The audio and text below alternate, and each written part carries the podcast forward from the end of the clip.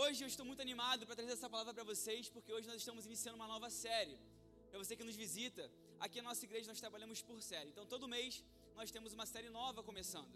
E essa série, chamada Invisível, pode colocar o gráfico, foi uma série que nasceu no meu coração, porque foi através de um processo que eu passei com Deus. E porque eu, nessa luta cristã, de você entender como Deus funciona, né? A gente sempre falha. Então a gente só se submete à vontade dele. Interessante que muitas vezes nós passamos por processos na vida em que às vezes nós nos sentimos distantes de Deus, mesmo quando nós mantemos o nosso devocional em dia, mas tem momentos que parece que Deus está mudo, Ele não quer interagir conosco, então nós não sentimos mais a Sua presença. E esses processos nos levam a lugares difíceis. E nesses lugares difíceis, nossas emoções são abaladas, a nossa fé pode ser estremecida. Então, qual deve ser a nossa reação? Então é importante nós entendermos que, ainda que nós não estamos vendo, ainda que nós não estamos sentindo, ainda que parece estar tudo dando errado, Deus está presente. O, o agir dele, de forma invisível, totalmente sobrenatural, está impactando a minha e a sua vida. Ele está cuidando, ele está fazendo, ele está transformando. Então, como nós podemos passar por esse processo? Então, essa série tem o intuito de mostrar e levar a igreja a um amadurecimento de fé, para que nós possamos, ainda que esteja tudo bem ou que esteja tudo mal, Deus está aqui. Deus está fazendo. Ele está operando. Amém? E o agir invisível de Deus está em qualquer lugar, o tempo todo.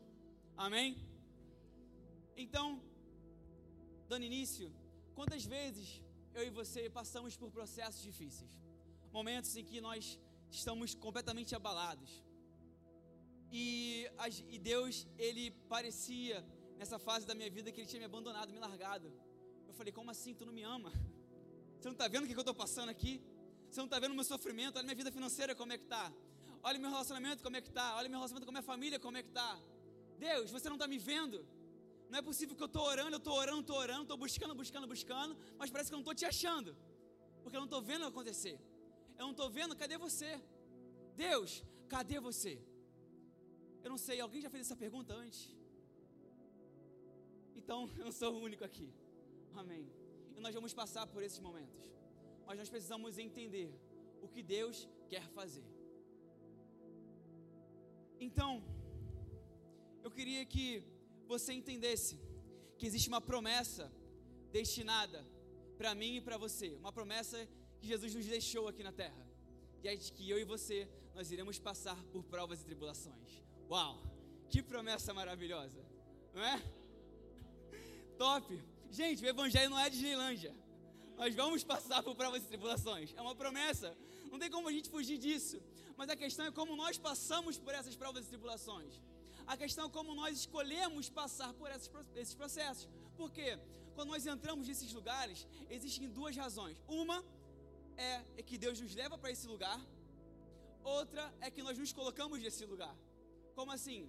Por exemplo, se você passa por um processo difícil na sua vida financeira, às vezes não é por falta de trabalho, você está trabalhando. Às vezes não é por falta de dizimar ou ofertar, você está dizimando e ofertando. Mas é porque às vezes você gasta mais do que ganha. Às vezes é porque você não tem uma organização financeira. Na sua família, é porque às vezes você não se controla no falar, então a sua boca te leva a pecar. Então você se coloca nesse lugar. Então não tem como a gente às vezes pedir, Deus me ajuda aqui, Ele vai te ajudar na sua infinita misericórdia, mas é preciso que nós entendamos que existem dois lugares um lugar que nós nos colocamos e um lugar que Deus nos leva. E esse lugar que Deus nos leva é o que eu quero falar com você nessa noite. Amém? Então, nesse deserto, eu queria que você olhasse para essa pessoa que está do seu lado e perguntasse para ela: Onde é que está Deus? Agora responda para ela: Está bem aí. Está bem aqui. Está no seu trabalho. Está na sua casa está com a sua família, está no seu coração, no seu espírito. Deus está aqui na casa.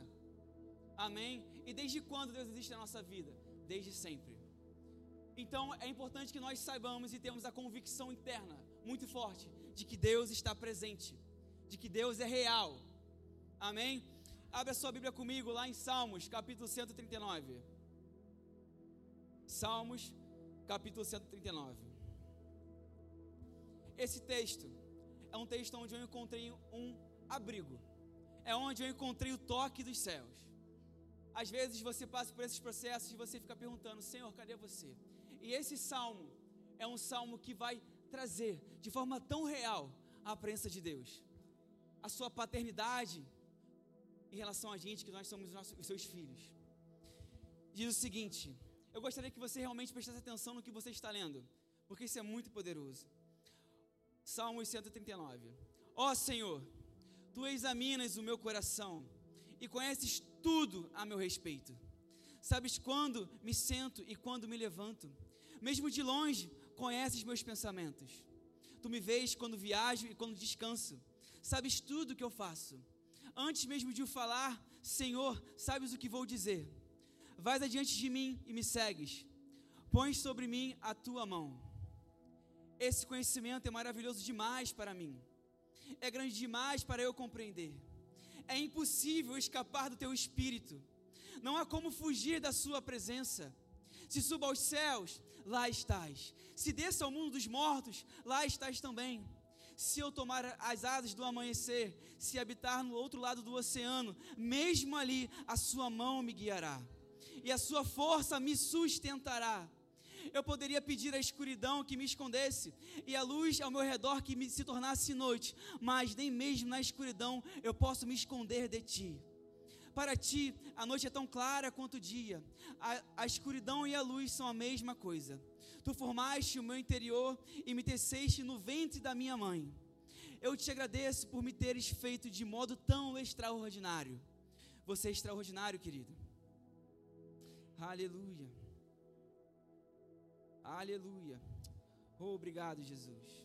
Oh, obrigado. Tuas obras são maravilhosas. E disse: Eu sei muito bem Tu me observas quando eu estava sendo formado em segredo e quando eu já era tecido na escuridão. Tu me viste quando eu ainda estava no ventre. A cada dia de minha vida estava registrado em teu livro. Cada momento foi estabelecido quando ainda nenhum deles existia. Como são preciosos os teus pensamentos ao meu respeito, ó Deus. É impossível enumerá-los. Não sou capaz de contá-los. São mais numerosos que os grãos de areia. E quando acordo, tu ainda estás comigo. Você tem dúvida de que Deus ainda está com você? Você tem dúvida que quando você deita e você acorda, Deus ainda está com você? Você tem dúvida se você quer às vezes se afastar, se desviar, se Deus não vai te alcançar onde você estiver? Eu já estive no mundo durante muito tempo. O Senhor me alcançou numa balada dessas da vida. Eu estava no meio da festa e olhei para o redor, cara, o que eu estou fazendo aqui? Aqui não é o meu lugar. Foi quando eu voltei para Jesus, diversas vezes da minha vida. Só não é nada de gente, isso é curioso. Eu me reconciliei com Jesus oito vezes. Apelo estava lá. Não podia vir um apelo que estava correndo para lá. Mas é o propósito de Deus e deu certo. Amém? Então, nesses famosos desertos da vida cristã, precisamos cuidar para que não nos rebelamos e nos desviamos, da, nos desviamos dos caminhos do Senhor. Eu preciso, nós precisamos cuidar para que a nossa boca não peque contra o Senhor. Nós precisamos cuidar que o nosso coração não entre em rebelião contra a vontade do Senhor, daquilo que Ele estabeleceu naquele momento dessa, da sua vida, da minha vida. Então existe um processo que Ele vai nos levar. Existe uma forma como nós devemos nos comportar durante esse processo. Então, nós podemos nos perder no meio de tudo isso porque as nossas emoções elas são abaladas. Porque, gente, passar dificuldade mexe com todo mundo. Vai mexer com as suas emoções, das suas emoções. E tudo bem você chorar. Tudo bem você questionar Deus por quê? Senhor, o que está acontecendo? Está tudo bem. O que você não pode é esquecer de que Deus ainda está com você, de que Deus está falando contigo. Tudo bem você querer entender e buscar a vontade do Senhor, e a palavra em Provérbios diz sobre isso. Mas é importante que a sua fé não seja estremecida, que a convicção no seu coração de que Deus, o invisível, está com você. Essa convicção jamais pode sair do seu coração. Porque se você acreditar que Deus não está com você e te abandonou, você vai se afastar. Mas a verdade é que não é essa. Nós podemos nos afastar do Senhor, mas Ele sempre vai estar ali para estender a sua mão. Amém? Então, é, então como que seria a forma de nós passarmos por esse deserto? Qual seria o nosso comportamento? Existe uma coisa que nós precisamos ser em relação a Deus é ser inteiros para Ele. O que Deus espera de mim e de você nesse deserto é integridade. O que, que é integridade? É você ser inteiro. Eu estou, eu estou, eu sou é, íntegro no meu trabalho. Eu estou inteiramente no meu trabalho. Quando se trata de Deus, você precisa ser inteiramente de Deus. Se você tiver 90%, não 100%, você ainda vai tender a se desviar. Mas quando você está 100% inteiro no Senhor, você permanece firme na rocha. A sua fé, ela permanece inabalável. A sua convicção, ela não é estremecida, porque você está inteiramente no Senhor. Ainda que os perrengues da, da vida aconteçam, e vai acontecer, mas se você não estiver inteiro no Senhor, vai dar ruim. E esse é o meu segundo ponto: inteiros. E eu queria destacar com você um, um livro da vida, um livro da Bíblia, uma história de um homem, e eu acredito que na minha, na minha opinião, quando eu li a história desse, desse cara, foi que esse cara chegou ao extremo assim do, do ser humano, que o ser humano pode passar. Da noite para o dia, de literalmente esse cara perdeu os seus bens, sua vida financeira, a sua família, seus filhos, e perdeu, e também a sua pele foi atacada. Eu estou falando de Jó. Abra sua Bíblia comigo em Jó capítulo 1.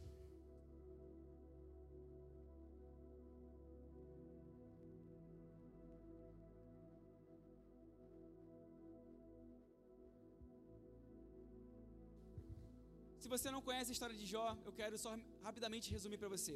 Jó foi um homem cristão, o cara era crente, irmão. O cara era crentaço. O cara tinha comunhão com Deus. O cara tinha devoção, ele se consagrava. Ele era um homem temente ao Senhor, até o ponto que Deus lá do céu elogiava. Olha meu servo Jó como é que ele é. Íntegro, correto, se afasta do mal. Esse cara é top. Então, essas três características, quando você lê na Bíblia, lá, é, lá no versículo 1 diz o seguinte: que ele era íntegro, correto, temia Deus e se mantinha afastado do mal. Essas três características são repetidas eh, em relação a Jó. Então Deus fala isso eh, sobre Jó algumas vezes, mas uma, uma característica repetida várias vezes, não só por Deus, mas também pelas pessoas ao seu redor, era integridade. Porque Jó estava passando um perrengue fortíssimo da vida dele. A sua família foi completamente destruída, literalmente morta os seus filhos. Ele tinha filho pra caramba. Então imagina a dor para um pai perder seus filhos da noite para o dia. Mas a, a, a, questão de Jó foi tão intensa que, gente, já viu notícia ruim quando chega rápido? Na verdade, Jó foi rajado de notícia ruim. Os mensageiros enviados pelo cão, porque foram os únicos que restaram. O cara, Jó estava em casa, a Bíblia fala que Jó estava em casa de boa. E os filhos dele estavam numa festa na casa de um dos filhos, né? Tava a família reunida, os filhos de Jó. E aí Jó estava em casa tranquilão. Daqui a pouco toque, toque, toque, quem bate? um mensageiro? Porque Jó era um mega empresário daquela época. Eles tinham vários tipos de empreendedorismo. Ele, ele tinha né, rebanhos, camelos, jumentos, bois, ovelhas. Então, existiam pessoas específicas para vários tipos de trabalho. Então, o primeiro cara chega e fala o seguinte: Jó, estava lá, ó, cuidando do seu rebanho, do nada, deu ruim. Vieram os caras, guerra do nada começou, os saduceus vieram, mataram todo mundo, seus pastores cuidaram das suas ovelhas, morreu todo mundo. Não sobrou um. Seus bois já era, acabou o churrasco. Mas eu fui o único que sobrou para poder te contar essa notícia. Podia ter ido embora, irmão. Um cara desse. Por que não foi no pacote? Mas de alguma forma, Deus ele quer falar conosco, amém? E muitas vezes vai ajudar pessoas para trazer notícias ruins. Mas, até aí tudo bem, esse foi o primeiro cara. E Jó, muito rico, cara, ainda tem ovelhas para poder cuidar. Fome eu não vou passar. Aí quem que vem segunda vez? O segundo mensageiro, o cara das ovelhas. Acabou as ovelhas. Veio o fogo do céu, queimou todo mundo, feliz. Não sobrou churrasco para ninguém. As ovelhas, matou todo mundo. Aí o cara bateu, Jó, sabe das ovelhas? Já era. Acabou, do nada veio o fogo, queimou tudo. Gente, imagina para esse cara. Ele tá tipo assim, meu Deus, será que acabou? Acho que é a última, né? Mas não. Do nada, a vida financeira. Então perceba que existem áreas da vida de Jó que estão sendo atacadas. A primeira delas foi finanças. Porque o diabo falou o seguinte para Deus: Deixa eu tocar na vida financeira desse cara. Porque Jó, antes disso tudo acontecer, ele estava no auge. Ele estava com dinheiro, ele estava com a família dele, com os filhos. Ele tinha tudo o que eu e você desejamos: prosperidade financeira, uma família. Então, e que tudo nós buscamos hoje em dia, é ou não é? Então, a vida financeira de Jó começou a ser tocada. E o diabo falou assim para Deus: Deixa eu tocar na vida financeira desse cara para ver se ele não vai se desviar. Tocou. Se desviou? Não. Por quê? Porque ele era inteiro. Segundo ponto, família. Estavam os filhos de Jó reunidos numa casa, todos os filhos, reunidos na casa de um deles. Do nada, desabou tudo, morreu todo mundo. Simples assim. Porque o diabo falou: tá bom, a vida financeira é tudo bem, mas se eu tocar na família desse cara, ele vai se desviar. Ele vai, ele vai condenar você, Deus. Ele vai culpar você. Sabe o que aconteceu? Não culpou. E é muito interessante, por quê? Porque Jó, ele era inteiro. E no lugar onde deveria culpar a Deus e se rebelar contra o Senhor, a expressão dele, mediante a reação a tudo que aconteceu, foi de adoração. Uma característica de alguém inteiro é que no meio das provas e tribulações nós passamos adorando ao Senhor. Ainda que nós não estamos entendendo, o Senhor seja louvado. A minha vida financeira não está boa, mas eu creio que vai mudar, porque o Senhor é o Deus da provisão. E seja louvado, Pai. Senhor, a minha família ainda não está toda na igreja, mas eu creio que vai acontecer. Existe uma promessa que os meus filhos são herança do Senhor, e eu me apego nessa promessa e eu te louvo, Deus, por isso. Então, ainda que Jó tinha vários, vários e vários motivos para poder culpar ao Senhor, ele escolheu adorar ao Senhor. Eu quero que você entenda que esse cara viveu o extremo de uma vida humana. É um extremo, gente. Eu não estou falando aqui de uma coisinha ou outra tão simples. Não, estou falando de extremismo. Foi pesada a vida de Jó. Tem noção que a gente é da noite para o dia. Não sobrou nada. Só sobrou ele largado no final, cheio de doença no corpo, coçando com caco.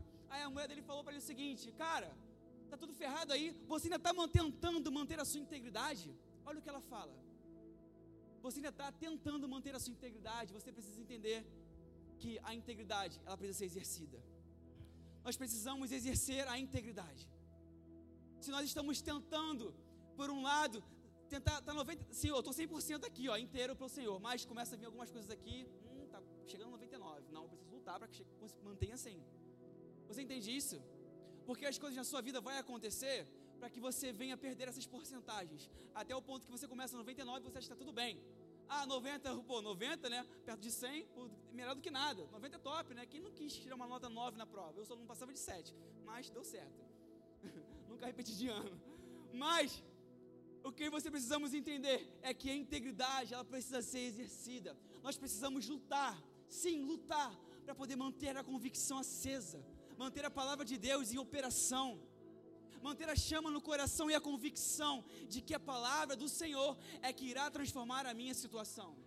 E o que você precisa nesse momento? Paciência. Paciência. Querida guarda. Passaram os vários dias. Vários amigos de Jó chegaram para ele. Gente, que história. Chegava um, chegava outro. Jó respondia os caras. Caramba, estava complicado aqui. Mas, o que, qual foi o resultado final disso tudo? Qual foi o resultado final de toda essa aprovação de Jó? Eu vou chegar lá com você no último ponto. Mas nós precisamos entender que nós precisamos exercer a integridade. Nós precisamos prezar por ela. Quer um outro exemplo? Josué. Esse cara tinha uma promessa de governança. Mas esse cara foi escravo, esse cara foi preso. Esse cara teve a oportunidade de né, se relacionar com a esposa do mais top, assim, do cara mais top, do chefe dele. Mas ele escolheu se manter inteiro. Então nós passamos por todos os dias por escolhas. Ou eu vou me escolher, ou eu vou escolher me manter inteiro, ou não vou escolher me manter inteiro. É uma questão de decisão. Eu vou decidir hoje me manter inteiro para o Senhor. Eu sei que não é tão fácil assim, mas se você começa a exercer isso todos os dias, a palavra ela começa a tomar uma forma dentro de você. A palavra ela começa a gerar vida dentro de você. E tudo aquilo que você fala, tudo aquilo que você expressa, é adoração e louvor ao Senhor tudo aquilo que você passa, as pessoas vão falar: caraca, pô, igual os amigos de Jó acusando o cara. Pô, irmão, passar o que esse cara passou não foi fácil. É muito fácil você ver teu irmão lá, pô, cara, mas você deu mole nisso. Olha só o que você está fazendo aí. Claro, como é que você não vai chegar nesse lugar? Olha o que você fez. Mas você já experimentou orar por essa pessoa? Você já experimentou interceder por essa pessoa? Cara, tua vida está difícil, mas espera aí, Marcinho, eu vou orar pelo seu trabalho, irmão. Vai dar certo. O Senhor vai te exaltar naquele lugar. Está em falência, mas eu declaro virtude. Eu declaro que a tua empresa vai prosperar, irmão. E você vai ser mais do que vitorioso. Existe um lugar que nós precisamos alcançar em Deus. Existe um lugar de integridade no Senhor. E nós precisamos buscar e trabalhar nesse lugar, gente. Nós não estamos aqui negociando valores. Nós não precisamos, não devemos negociar a palavra. Porque ela é tudo que nos sustenta. Ela é tudo que nos sustenta. Quem vai sustentar você num lugar de falta? O seu salário, o seu dinheiro? O seu patrão, o seu chefe? Você pode ser demitido do dia para a noite. E aí, vai sobrar o quê? E a sua família, seus irmãos, seu pai, sua mãe, sua esposa, seu esposo, e vai te decepcionar. Vai sobrar o quê? Só sobra a palavra. Só sobra a Deus se você não manter a sua esperança acesa no Senhor, em adoração a Ele. Por que você deve orar? Porque adoração é uma expressão de honra. É uma expressão em que eu coloco o Senhor no primeiro lugar da minha vida. Senhor, eu vou, eu vou, eu vou tender a reclamar, eu vou tender a me desesperar, mas se eu coloco uma, uma convicção de adoração, querido, a história muda. É como nós respondemos às provas e tribulações de, que o Senhor nos, nos, nos proporciona. Amém? Então, existe um lugar que Jó chegou em toda essa aprovação. Está lá no capítulo 42 de Jó, na sua conclusão.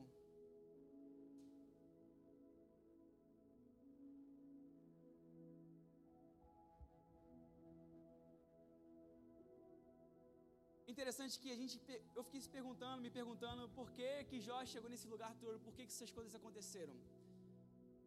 Mas no, no se eu não me engano, no capítulo 4, não, no capítulo 4 não, acho que no, no meio, do, no meio do livro de Jó, Jó, ele começa a, a, a se sentir abandonado pelo Senhor. Ele falou, caramba Deus, eu lembro de quando eu era cuidado por você. Estava lembrando do passado dele, quando estava tudo bem. Eu lembro de que quando eu era cuidado com você não faltava nada. Estava tudo bem. Minha família abençoada. Os negócios iam bem. Nossa, era tão bom ser cuidado com você. E do Jó, a visão dele era aqui, ó, mas a do Senhor era essa. Entende? Ainda que ele conseguia só ver a sua necessidade aqui, a sua realidade, Deus estava vendo o macro. Então Deus estava vendo tudo. Então, ainda que Jó se sentia desamparado, não cuidado dele, estava sendo cuidado. E aí, interessante que Jó ele começa a falar de si. Ou seja, aquela prova, aquela tribulação começa a denunciar o coração de Jó. Como assim? Ele começa a falar: Nossa, quando eu chegava nos lugares, as pessoas paravam para me ouvir. Quando eu chegava nos lugares, eu era aquela pessoa que ajudava nas ofertas dos pobres, nas esmolas. Eu era essa pessoa. Eu, quando, eu, quando eu falava, os, os caras assim, top, os líderes, eles ficavam em silêncio para eu falar. O coração arrogante de Jó começou a ser denunciado. Ei, eu estou falando de um crente. Eu estou falando de um cara crentaço, um cara devoto ao Senhor, um cara íntegro ao Senhor. Mas ainda assim, nós precisamos entregar o nosso coração ao Senhor. Existem coisas no meio do seu coração que precisam morrer. E às vezes esse lugar de provas e tribulações é um lugar onde isso é exposto. Porque eu, deixa eu te falar uma coisa: Deus não quer conhecer o seu coração, Ele já conhece. Mas você conhece o seu coração? Você conhece o que passa aí dentro, lá no interior? Às vezes isso só vem exposto quando você passa por esses lugares. Às vezes só vai ser denunciado o seu coração, as suas boas intenções, quando você passa por esse lugar. Então esse lugar levou Jó a identificar o lugar que ele estava. E teve um, um brother de Jó que falou: Cara, pare de ser arrogante. E era o maluco mais novo, assim, daquela época. E o cara foi tão interessante que ele era um cara de honra. Porque naquela época, quem era mais velho tinha o poder da palavra. Então ia decrescendo, né? O mais velho falava, o, menos, o mais do, do menos velho falava, então daí chegou o caçula. Esse cara tinha autoridade para poder falar. Então ele falou, e gente, foi ali, ó, diretamente no que estava o coração de Jó. Você já perguntou para aquela pessoa que você anda, cara, como é que você enxerga o meu coração? Me diz o seguinte, porque eu vou lá na igreja, eu adoro, eu louvo, eu prego. Mas quando você anda comigo, o que, que você vê dentro do meu coração? Porque a intenção do coração está nos pequenos detalhes.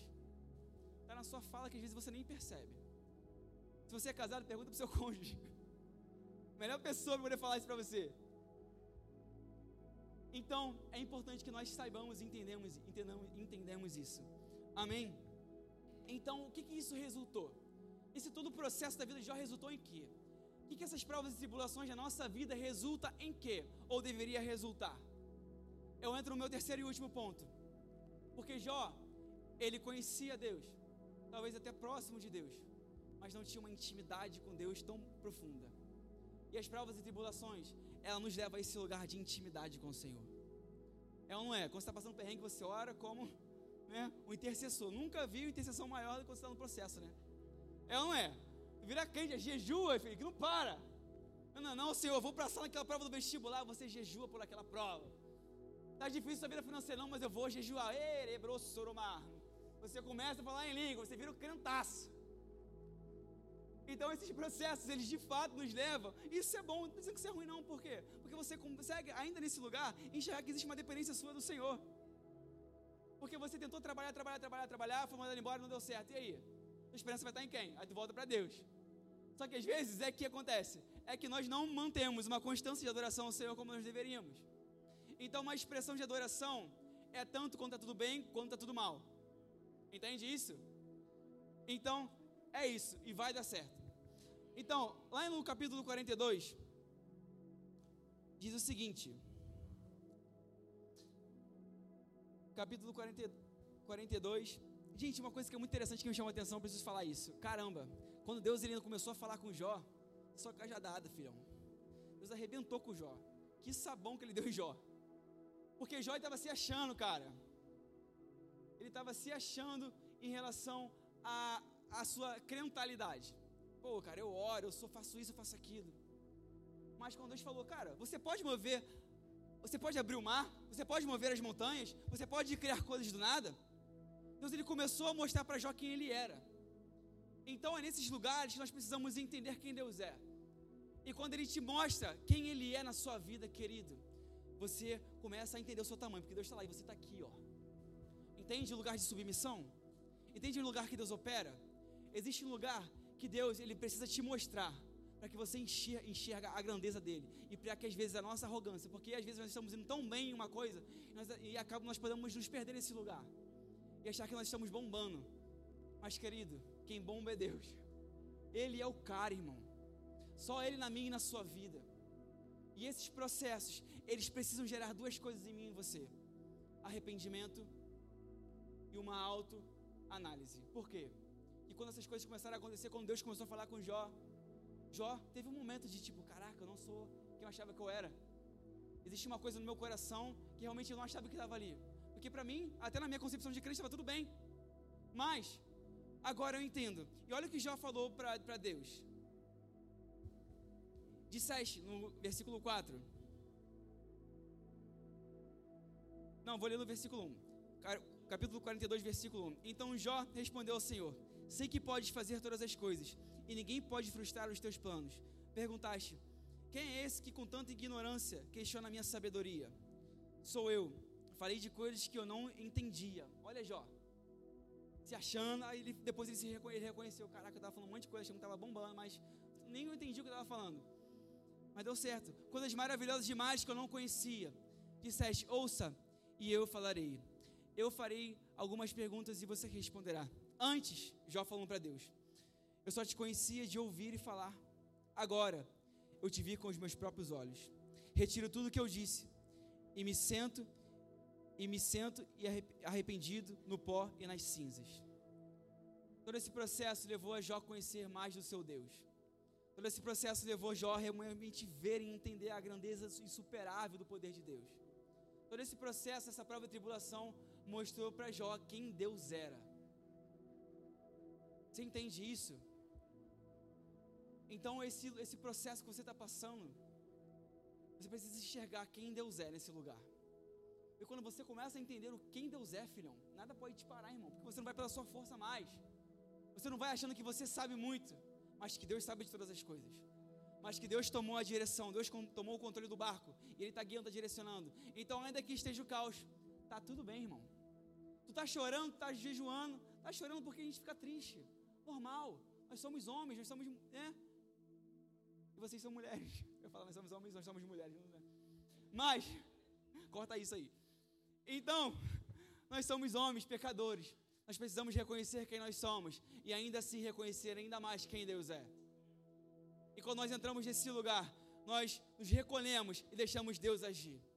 Então, o lugar que esse processo nos leva é um lugar de proximidade e de intimidade com o Senhor. Não negocie esse lugar por nada. Se hoje você está aqui e seu lugar é aqui no auge, adorando, você está tudo bem na sua vida, mantenha a constância. A prova e a tribulação vai acontecer, mais cedo ou mais tarde. Você precisa ficar firme para poder passar por ela. Você precisa se manter inteiro para poder passar por ela. Então, eu oro para que essa palavra realmente tenha te abençoado.